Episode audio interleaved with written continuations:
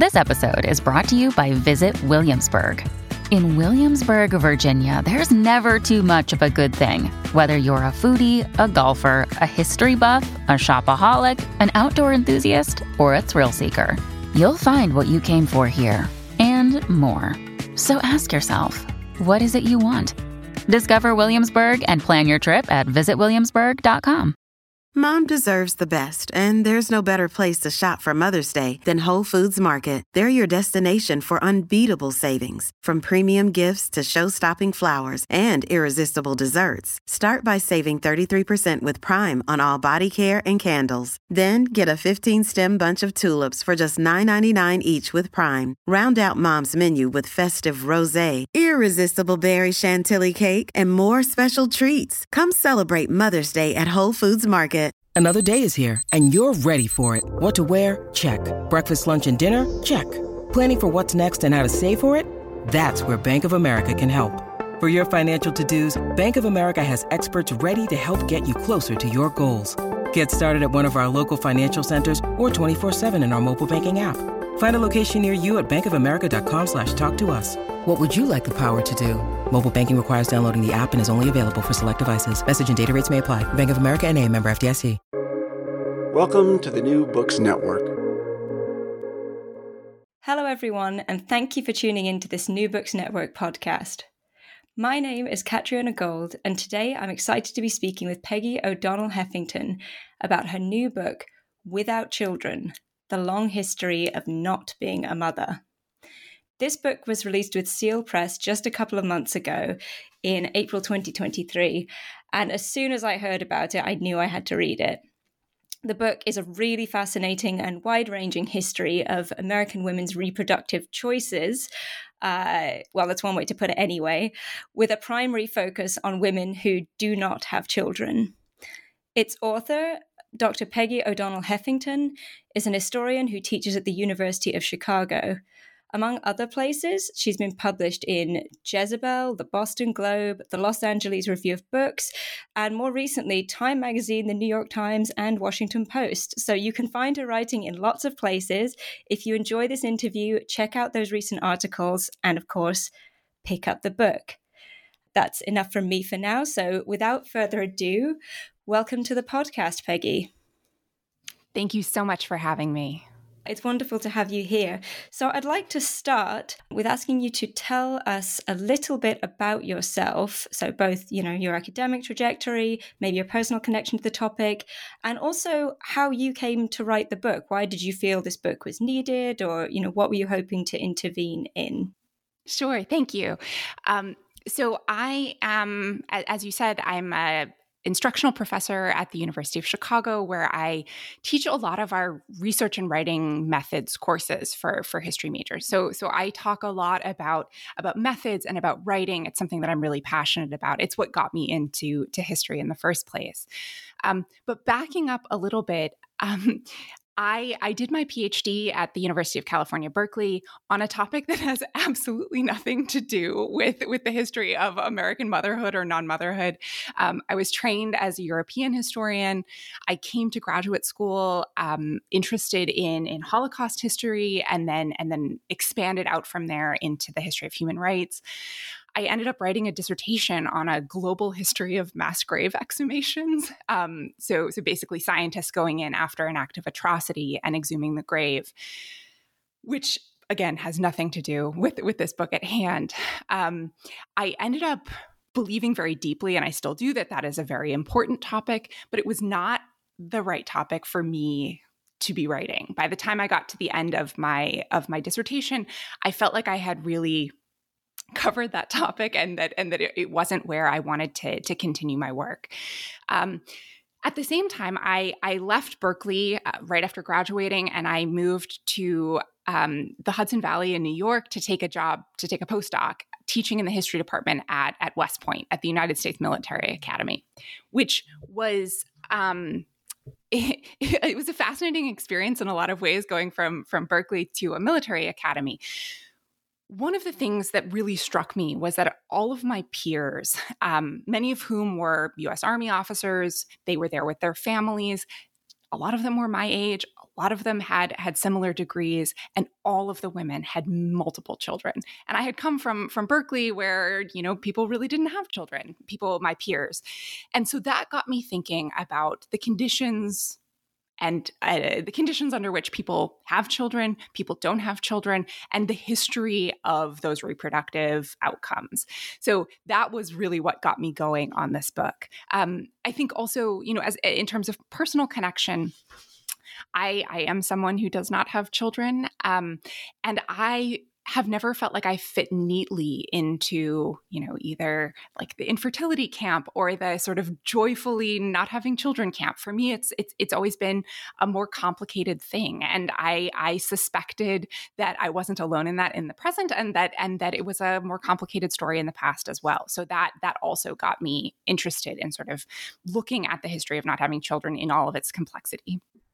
Right. Okay. And I think that leads us on really well into my second question, which is a definitional one. I mean, you've just mm-hmm. hinted at this, but you called the book Without Children. So it's not explicitly about childless women or child free women, but women without children.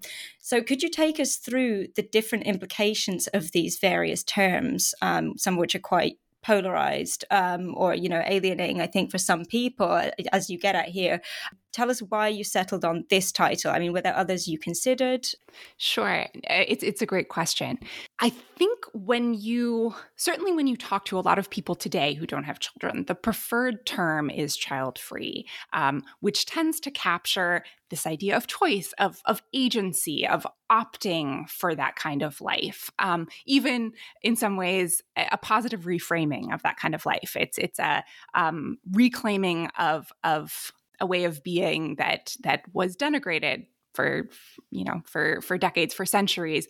Um, and and so there's there's sort of a yeah it is it is the preferred term for a lot of people today.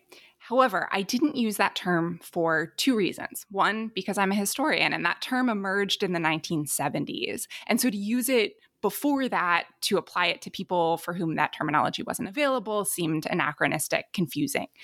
Um, much more importantly, though, is that ambiguity that I was gesturing towards in, in my last answer that a lot of the history that I'm telling doesn't necessarily fit into a framework of agency, of choice, of you know freely opting in to a life without children, um, and and to use that term, I think elided a lot of that complexity. Like, would would someone who experienced infertility want to, to label themselves child free? Would someone who felt like they couldn't afford to have children or felt like their choices were constrained in various other ways did child free really fit um, and and because the book is really trying to capture that that full complexity of all the different kinds of ways people end up not having children i felt like child free really didn't fit childless I mean, there's a reason child free exists. It, it, has a negative connotation. It seems to imply a lack. Um, so that didn't really seem particularly appropriate as well. So I fell back on something that I often tell my students in writing, which is to describe people in factual terms rather than using labels. So I I tried very hard throughout the book to to explain or to describe people as they lived. A woman without children, a woman who experienced infertility, a woman who wasn't a mother, um, a woman who chose not to have children. So, in some ways, this the title was a placeholder for a term that I didn't have, and then it became the the term that I that I preferred in in putting together the book. Right. I mean, you do talk about this in the book um, in a bit more detail as well. So, if readers are interested in kind of following up in that discussion around the terminology, obviously they should get the book. I think it's a really interesting question, and it, and it was thought provoking for me, your discussion of, of this question of terminology. Okay, well, let's get to the heart of the matter then. We're here to talk about your book today, and I think it's important that we give our listeners a sort of overview, um, in brief, of what the book actually discusses, right? Let's get in there a bit more deeply. So, could you tell us a bit about the reasons you discuss as to why women don't have children? And of course, some of those, a lot of those may not be a question of choice, uh, as you've said. What reasons do you focus on? And how do they connect with other questions of social justice? So, I did the thing you're probably not supposed to do as a historian, which is I, I started with the present and then and then went backwards. Um, but when when surveys today ask women why they're not having children, their answers are fairly consistent. They say things like, I don't have the social support that would be necessary to to have children. I can't afford it. My job or professional ambitions sort of prevent it. Um, I'm worried about the environment, the future of the environment. I'm experiencing infertility, or there are just other things I want to do with my life. Um, the the fun thing about being a historian is often you look to the past and you realize that you know there are people there too. They have all of the same motivations and reasons that we do. Um, and so i found that these these primary reasons women give today for not having children are are anything but new. In fact they all have they all have longer histories.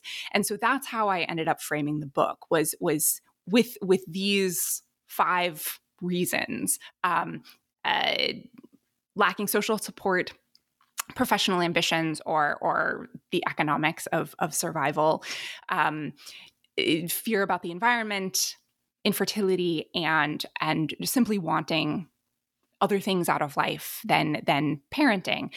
And and so each of the chapters 2 through 5 of the book take one of those reasons as you know as as its starting point um, and and then tells the history of of you know women not having children for those reasons and as you pointed out the the only one that is really truly about choice about sort of freely choosing from from a variety of options is the final chapter where where I do talk about the child free movement and and people choosing not to choosing lives without children.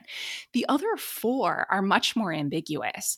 Um, so, for example, in um, in chapter two, I talk about the lack of community support which I think can be captured in discussions about you know how expensive daycare is in the United States today, and and how that is a limiting factor on families.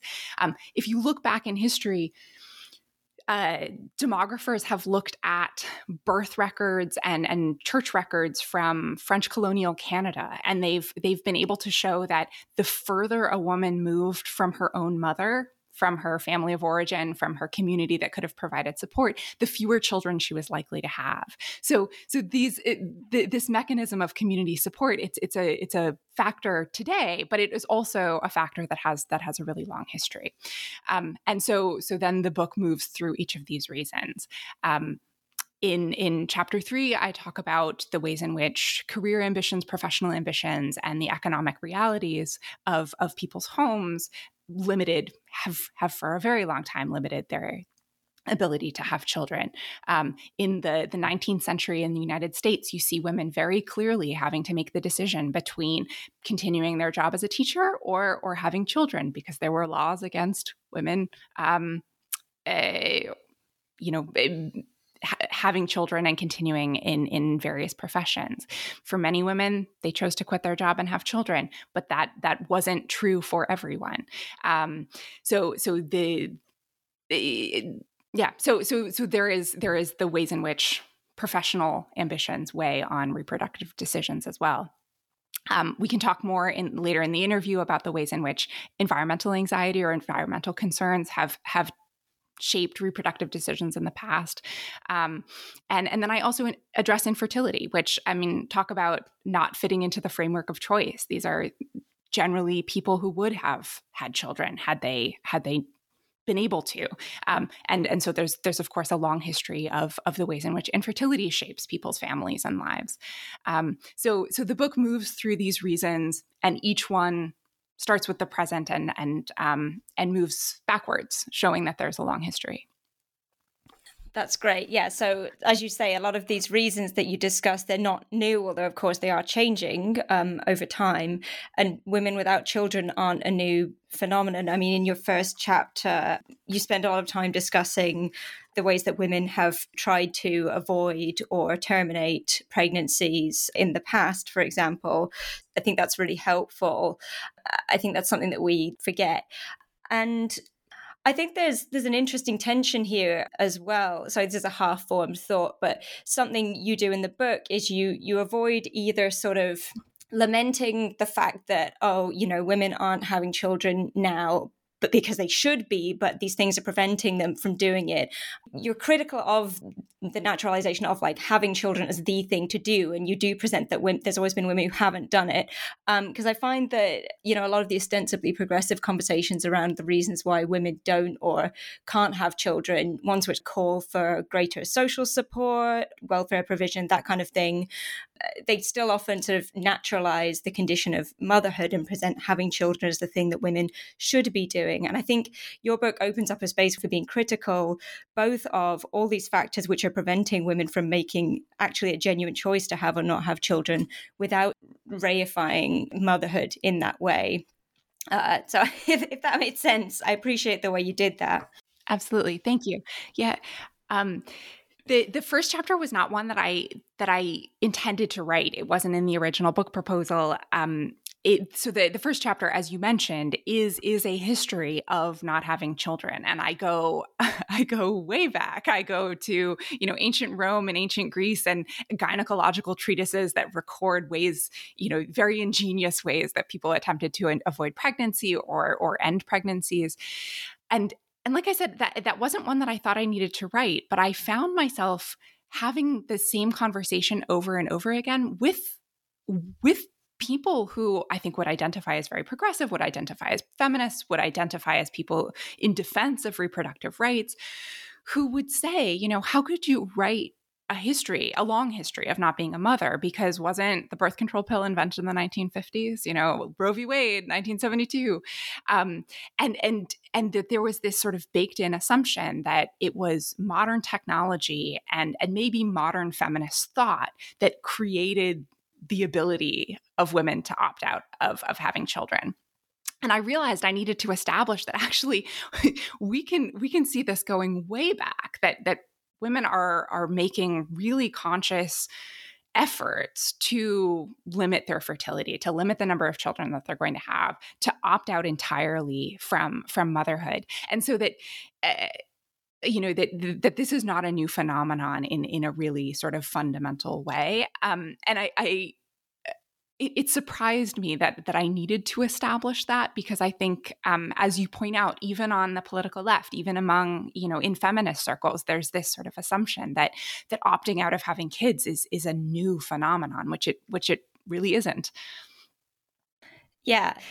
It's interesting uh, that presentism, especially given that we do still have people alive today who've had abortions before abortion was legal, right? Before there was access to abortion. And of course, people are going to continue to have or try to have abortions, even now as abortion rights are being sort of rolled back. So I think it's a very timely contribution. The book was in the final stages of writing when when the Dobbs decision came out in the United States, overturning Roe v. Wade and allowing states to, to dramatically curtail um, the the right to abortion to to make it illegal effectively, um, and and I do think that there's a lot of well that same assumption that I that I mentioned earlier from from you know progressives from feminists that that not having children is is this new phenomenon. I think comes into play in the assumptions about what's going to happen which is that you know now all of our agency has been taken away. There's going to be forced pregnancies forced births. And of course in some cases this is this is dramatically limiting women's options. Um, however nothing nothing in the historical record suggests that abortion being illegal makes people stop trying to limit the number of births that they have um, when when roe v wade became the law of the land in, in 1972 births did not drop in the United States. So it, it, there, that suggests that you know there weren't a whole large number of women who prior to it being legal would have aborted pregnancies who then were able to afterwards. What did drop was deaths of pregnant women by sepsis, which dropped 90, 90%, which suggested that that women were willing to take very you know very real risks to to to limit births. So so yeah, I mean, I, I think understanding that this is that this is a much that this is not a modern phenomenon that that people have long been trying to limit births helps us understand this new reproductive rights landscape that that we're dealing with in, in the United States as well. That's great. I'm, I'm really glad you elaborated on that. I think it's a really important contribution the book makes. I wanted to change tack a little bit to talk about another important contribution I thought the book made. It was that you tackled a really difficult topic in chapter four, so because of the planet. And I thought your discussion here of the environmental questions around having children was really compelling. It's a very thorny topic for some very good reasons, which you do get into.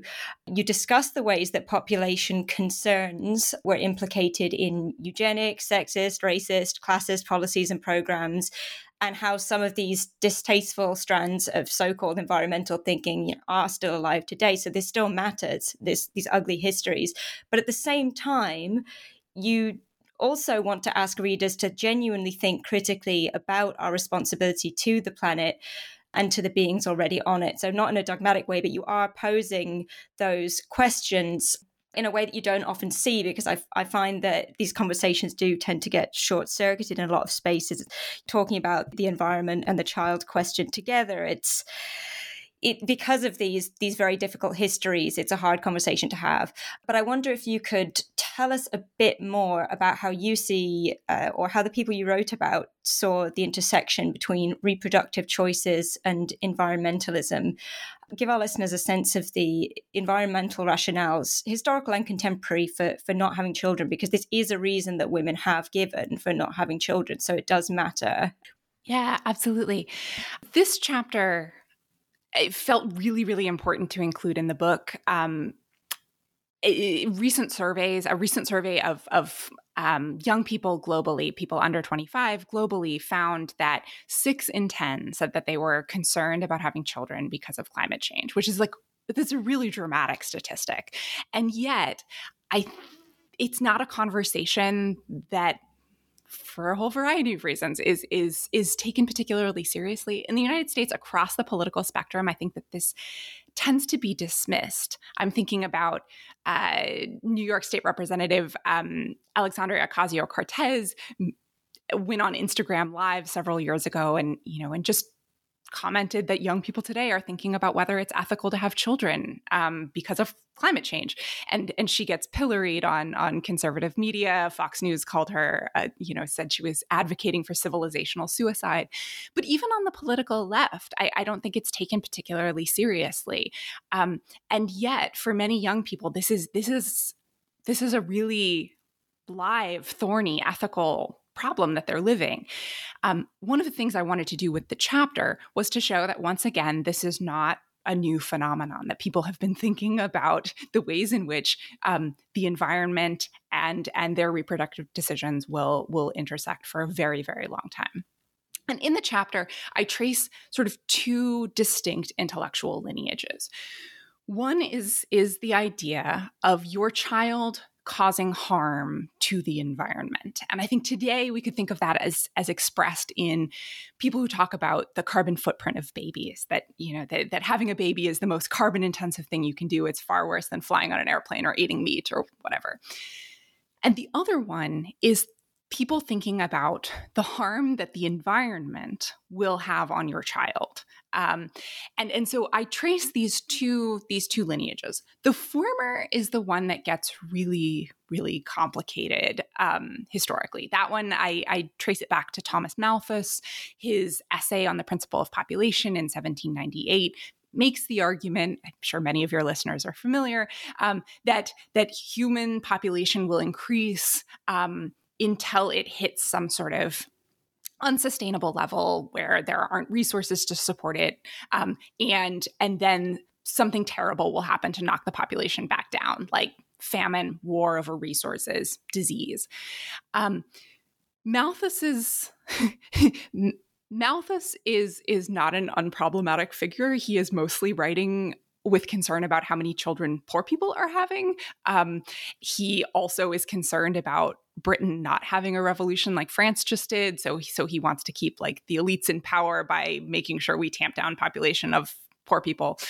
Um, and his ideas were later used to justify racist and colonialist pop- population control programs. Everything from um, eugenicist movements in the United States that tried to, you know, limit um, urban poor populations to on a global scale um, for example, Lyndon Johnson's administration in 1965 um, refuses to send food aid to India unless India um, institutes population control programs, which results in a massive sterilization campaign. So these have sort of it, it, it makes sense to me that that people have backed away from from that sort of thinking.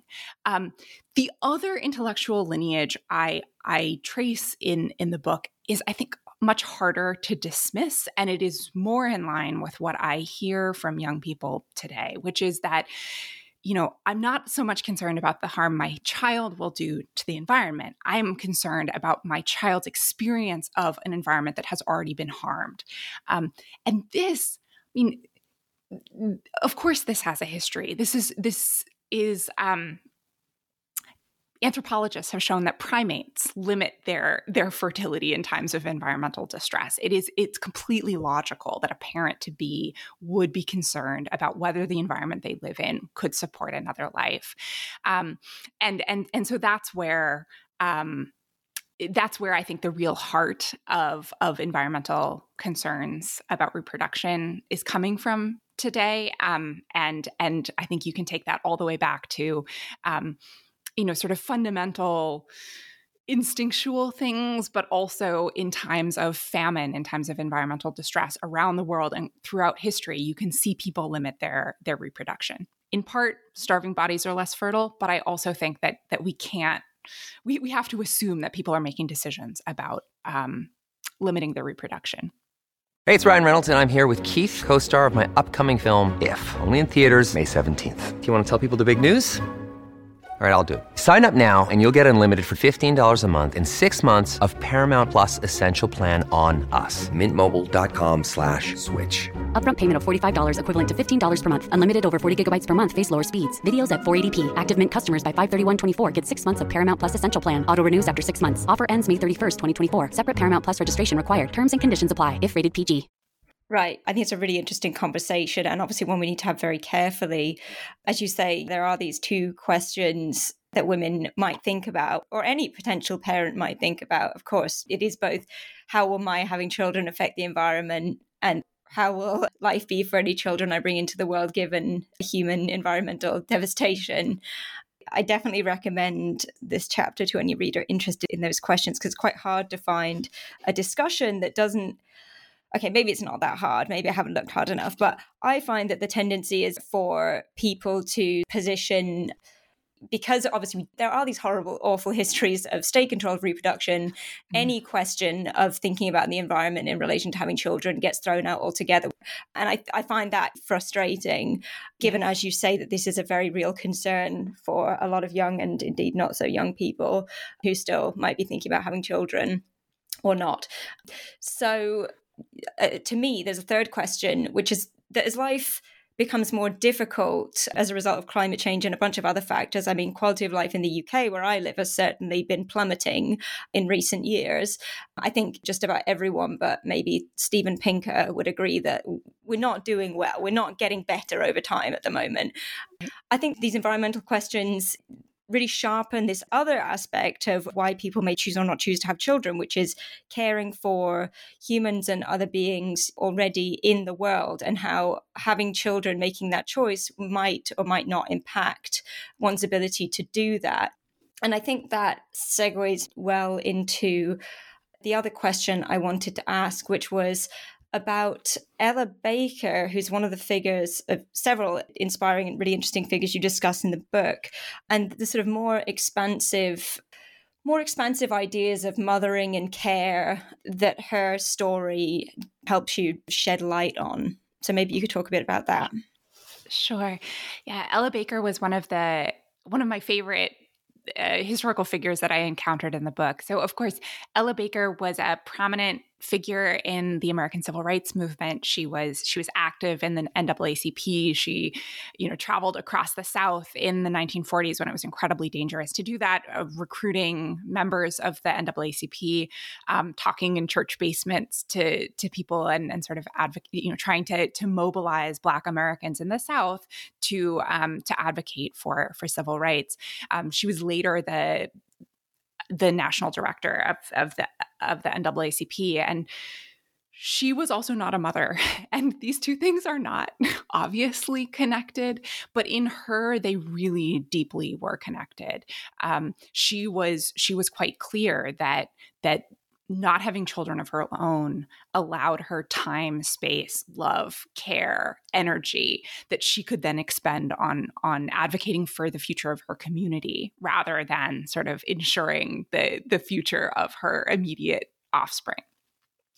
This came from um, this understanding of of the expansive ways that one could care for their community came from her upbringing which was she she grew up in rural north carolina in in a town that she described as um, as family socialism. That the, basically she described it as families really helping each other. Her family was relatively well off, and and she talks about you know sharing her family's farm equipment, sharing her her family's vegetable garden. Um, that she would take care of the kids down the street whose whose mother had passed away. And and in fact as an adult she she ends up serving as a mother figure to her niece who um ends up moving to New York City to live with Ella Baker and her husband. And and she oh Ella Baker is 42 when when she gets the call can you take your 7-year-old niece? And and in her recollection she doesn't even blink she's like of course that's that's what that is what is needed of me um, and so I think in the figure of Ella Baker, you can see a, a, really radical expansion of what the the word mother might mean, what it might mean to care for a community. She's thinking everything from providing, you know, real material care to the children, the biological children of other people, to caring for your neighbors down the street to advocating for the future of Black Americans. For her, those are all linked acts of care. Um, and and and like i said she was she was aware that she would not have been able to do any of those kinds of care for her community had she had you know four children of her own that required her love and energy and attention so for me encountering ella baker and and understanding the ways in which her social justice work and civil rights work and and her non-motherhood were were profoundly linked helped me think more broadly about what motherhood could mean. And conversely it helped me understand how how narrow um our conception of of what a mother is or what it is to mother has become over the last you know century and a half yeah, the way you discuss this, it's clear that choosing, or again, choosing is not always the right frame, frame but not being a mother can be just as much an act of care mm-hmm. as being a mother. And I think the women you choose to illustrate that are really compelling. And I think, and, and I, yeah, and I didn't know about most of them. So I wonder if you could do a little run through of the impressive and diverse set of historical figures you talk about in this book who did not have children and tell us a bit more about the range of movements or causes or organizations that they were part of. Yeah.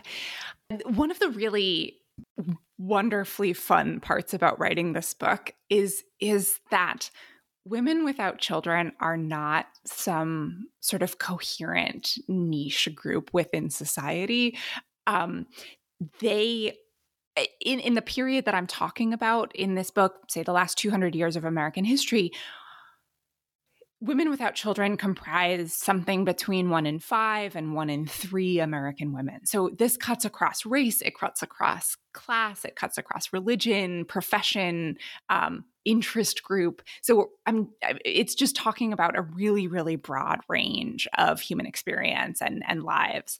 And and so that made the research really fascinating because I'm talking about everyone from an 11th century nun named Christina who, you know, goes through all of these trials to avoid to avoid marriage to um, uh, lesbian separatist groups in the American 1970s who are, you know, setting up uh, communities that are that are only made out of women to um, Helen Gurley Brown, who was the, the editor in chief of Cosmopolitan magazine from the 1960s to the 1990s, who had a very sort of like um, a corporate girl boss reason for not having kids, which was, you know, if if you want to be if you want to be professional like a man, you got to act like a man, um, and and kids will prevent you from doing that.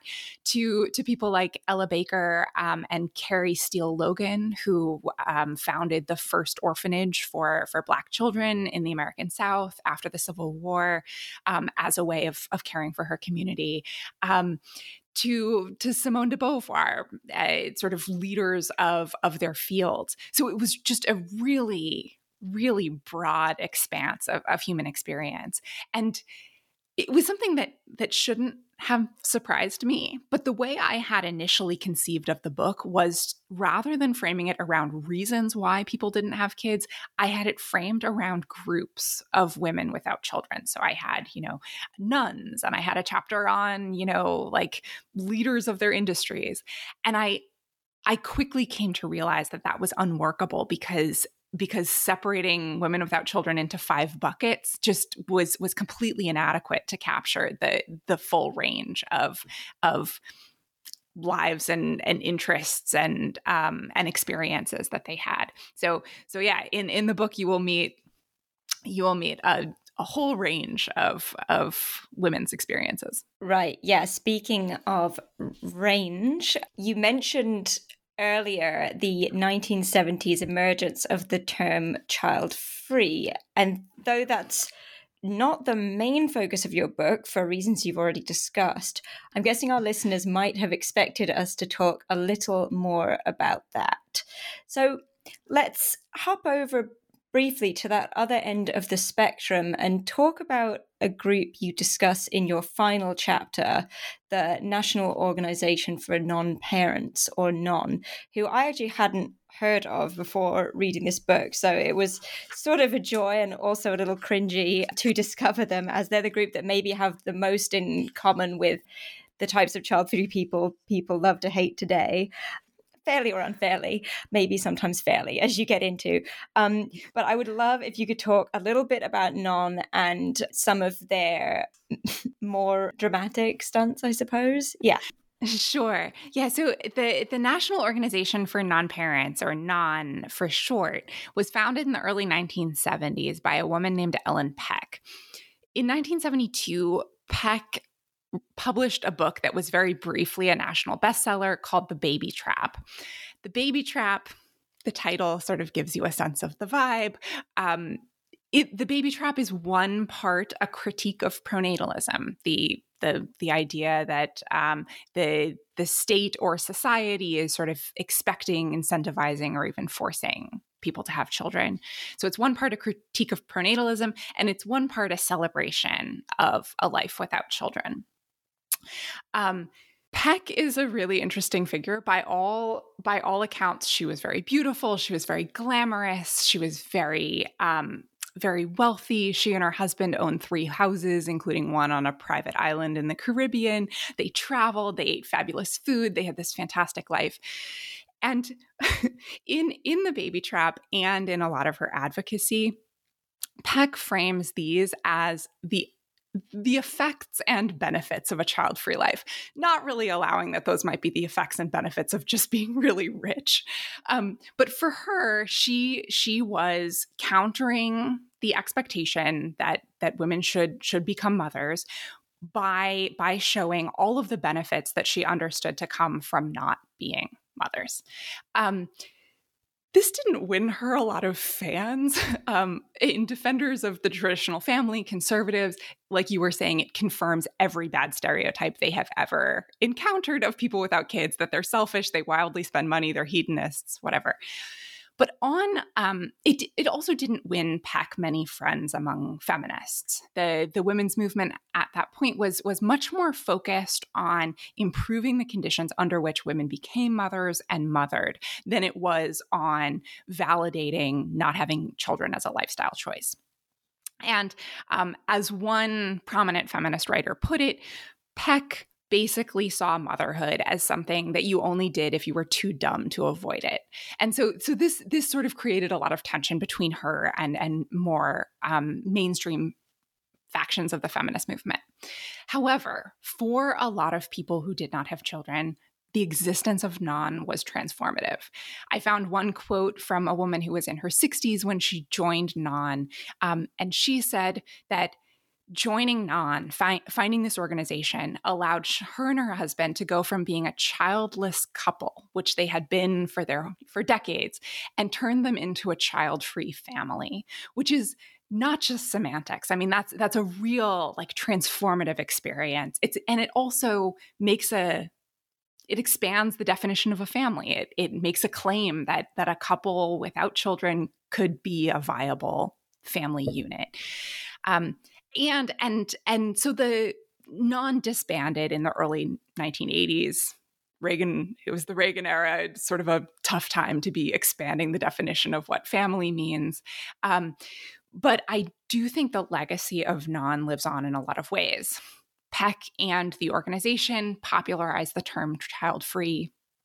Um, and and also um, there remain offshoots of, of this group. There are child free cruises now and, and sort of social organizations that are modeled on non for people without children. Um, but as you said, there's also a cringy part of this that uh, if you look at non's membership rolls, they tended to be heterosexual, white, urban, wealthy. Um, they were not thinking in really radical ways about how to restructure society. They were just trying to say, you know, people without children can also be respectable middle class families. So so there's a real um, there's there's sort of a I guess a complicated legacy that that the organization has left us with. But in terms of pushing the conversation forward, introducing new language, starting to to recognize not having kids as a as a valid lifestyle choice, I think I think we're we're seeing a lot of the effects of that play out today. Mm-hmm. Yeah, I mean, obviously a really important group. And I also, I mean, shout out to them for holding their non parents' day ceremony in 1974. I loved the discussion of that. It features Isaac Asimov placing laurel wreaths on the heads of a young man and woman, crowning them non parents of the year, among other things. I was like, I was not expecting that detail. And and they they had a um the, so for the first non-parents day in 1974 they they had this ceremony like you were saying in central park and they also had um spandex clad dancers doing a non-fertility dance um which i mean just completely bizarre. But the the funny thing is so non uh, designated August 1st as non-parents day and they do all of these these um, spandex clad stunts and and re crowning non-parents of the year. Um, if on on Instagram, August 1st is is an Instagram holiday of of non-parents day. And I think a lot of the the young people posting about that probably don't know the connection to the, to the non-fertility ritual that happened in in 1974 in Central Park. Um, but the the core idea of you know we have a day that celebrates mothers we have a day that celebrates fathers and here is a day that celebrates people without children that has remained a really powerful powerful concept Right. Yeah. And if anything, I mean, we maybe should be looking to bring back the uh, the spandex and the non-fertility. I mean, yeah, I, maybe someone's already doing that, but uh, I'm I'm for it. Okay, so as we sort of move towards the end of the interview, it would be really great to hear you talk about any women you would have liked to include because it's not like there's any shortage of inspiring women in history without children. So, are there any women you particularly would have liked to add that you weren't able to? One of the the pieces of the book that got left on the cutting room floor, I, I had probably I mean, I'm sure it was overkill, probably a 5,000 word section on Rachel Carson, who uh, was sort of a pioneer of the American environmentalist movement. She's the author of Silent Spring, which which shed a light on um, the harms of DDT and and ultimately resulted in it getting banned. She is mentioned in the book very briefly now in I think one paragraph, but Rachel Carson did not have children Um, and much was made of this in the public around her. There was just a lot of like it, it, journalists being like, "This is so confusing. This woman seems to care about the future of the environment, but she has no children who will live in it in the future. So why why would she care?" And even within the Amer- within the U.S. government, there's there's a lot of confusion about this. Like, you know, this this woman without children is confused is is concerned about the environment after she's gone. She must be a communist. um, eh, so, eh, but which which I found like very funny and very revealing that the because it it suggests how deeply ingrained the idea is that the only way we we sort of the only way we could possibly care about the future is if our own DNA is going to continue living in it, which is a very strange and limiting concept of, of how we can care about other human beings one of the reasons I cut Carson was because her non motherhood was very important to people around her. It did not seem particularly important to her. In fact, she ends up adopting a nephew and serving in all material and emotional ways as the mother to a very young child until until her death. So I, I found her to be a sort of more complicated person to to include in the book. And um, and almost she belongs in a different book, which is about stigma or or the ways in which society interprets women without children rather than how they live their own lives. Because I think at, at least her final years, she lived them very much as as a mother.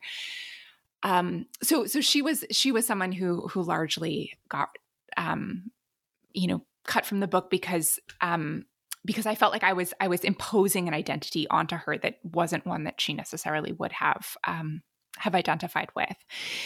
In more fun, I tried very hard to figure out how Julia Child could fit into the book, and I ended up not not including her. Um, but but I think that there is a very fun piece to be written about about Julia Child. There's some evidence that um, that she was un- unable to have children and that that was a source of great pain for her earlier in her life, and that later on you know she she ends up living life to the fullest and and um and sort of capitalizing on the opportunities that that not having children could allow i'd love to write that piece but i, I couldn't fit her into the book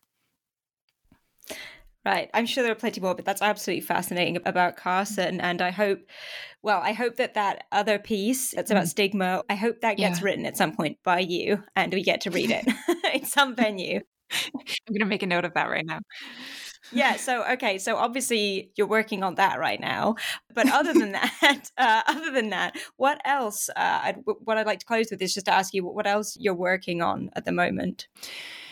So I aside from from the Julia Child piece and and the stigma piece, um, yes, I that that first chapter that I talked about about uh, conscious efforts to to limit fertility um, got me interested in the history of of women's healers and and midwives and and sort of folk knowledge and and the ways in which women's reproductive lives was very much the domain of women until the middle of the 19th century when when sort of medicine becomes a professionalized and and therefore increasingly male dominated thing. So so i'm I'm sort of formulating a book about about the history of midwifery, which um, feels quite connected to what is happening in the United States today, where um, you know reproductive rights are under threat, and also um, maternal outcomes are not good, and and there's sort of increasing efforts on the part of women across the political spectrum to reclaim birth and reproductive rights or reproductive life as as a woman centered practice i think there's all kinds of interesting historical parallels there so so that that's something that i'm thinking through it's it's i mean half baked would be would be an overstatement at this point but but that's where that's where my thinking is going Right, great. Well, I look forward to reading reading about that too. Uh, yeah, super interesting stuff, and clearly connects well with this book too. It's been a pleasure speaking with you today. And obviously, it's been a pleasure to read this book. I had actually read the book before I even asked you to talk about it. I was so excited to see it, and it did not disappoint. So, highly recommended. Gosh, thank you so much. thank you, thank you, Peggy, for coming on the show, and thank you to everyone else for tuning in today. Once again, my name is Catriona Gold, and I've been speaking with Dr. Peggy O'Donnell Heffington about her new book, Without Children The Long History of Not Being a Mother, published by Seal Press in April 2023. I highly recommend picking up a copy from your local bookstore, direct from the publisher, or from any ethical retailer. Thanks all for listening, and thanks again, Peggy, for joining me today. Thank you so much for having me. It's been a joy.